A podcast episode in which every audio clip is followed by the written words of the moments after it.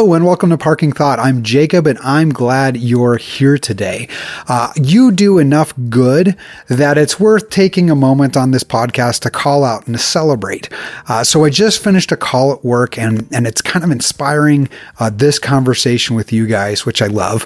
Um, there's so much in our lives that gets better every single day, but the way it gets better is pretty small. So I'm reading a book right now called Super Abundance. And what it does is it's an economics book. I like economics. You don't have to. Let me try to summarize how this goes on. Maine. Now, that is a very Malthusian way of looking at the world, right? The fixed pie sort of thing does exist in certain environments, right? If there's too many squirrels and not enough nuts, right? In that environment, you can see that uh, there will be, you know, fewer squirrels in the next generation, right? So, so it balances out with the resources. And those things happen. They absolutely do happen. But the difference between squirrels and humans is that human beings are knowledge creatures. We produce knowledge. Out of all the things that we produce, knowledge is the number one thing, right? It is what we are, right? For those of the uh, uh, who happen to be members of the Church of Jesus Christ of Latter day Saints, right? Uh, knowledge, the concept of knowledge is that knowledge goes with you when you leave this world. So any amount of knowledge you attain in this life carries over with you. And I'm not sure if that's a common theme among other Christians but it is here. Because we are knowledge based, the more specialized in our knowledge that we get, right, with our particular training and experience and those sorts of things, the better we are at it and the more improvement we make in it. And all of us making improvements in our own specialized knowledge contribute to this ecosystem that allows us to leverage our resources better. Just doing what you're doing every day right, allows us to manage our global resources better.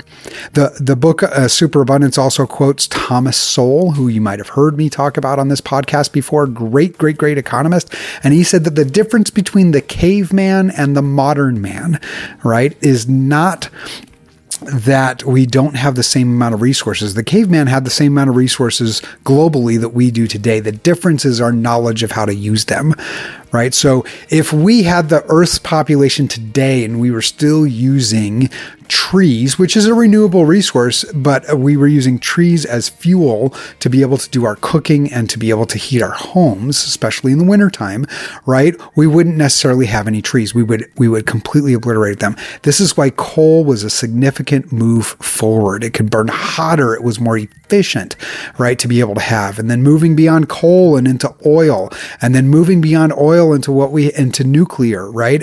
And we have uh, now all of those things on the spectrum of availability today. I get it, right? It's a lot, and we are always going to be in transition of more efficient use of our resources. So, what these economists did in superabundance is they figured out, they figured out that for every 1% of population increase, we get either, I can't remember the exact figure, but it's either 4 or 7% increase in global abundance. We have more stuff available to us.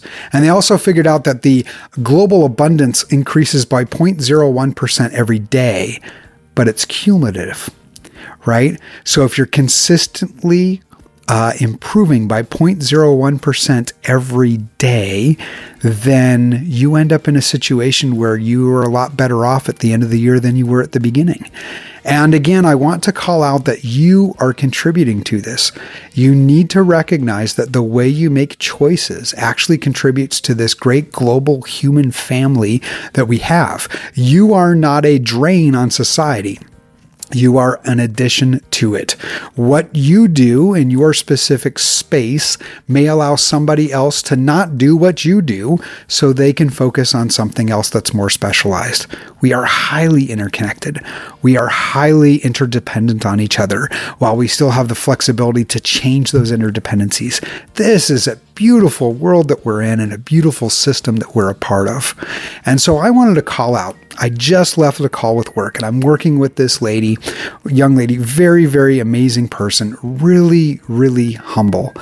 And I wanted to call out how her contributions, she's not the most vocal, she's not presenting herself square shouldered in every meeting type of thing, uh, but her her character makes a difference to the team And so it sounds like it's pretty small. The quiet person, the shy person, do they really make a difference? Are they making as much of a difference as the loud person? And so she she offers an insight today and everybody else on the call is like that's amazing. I'm going to totally do that, right?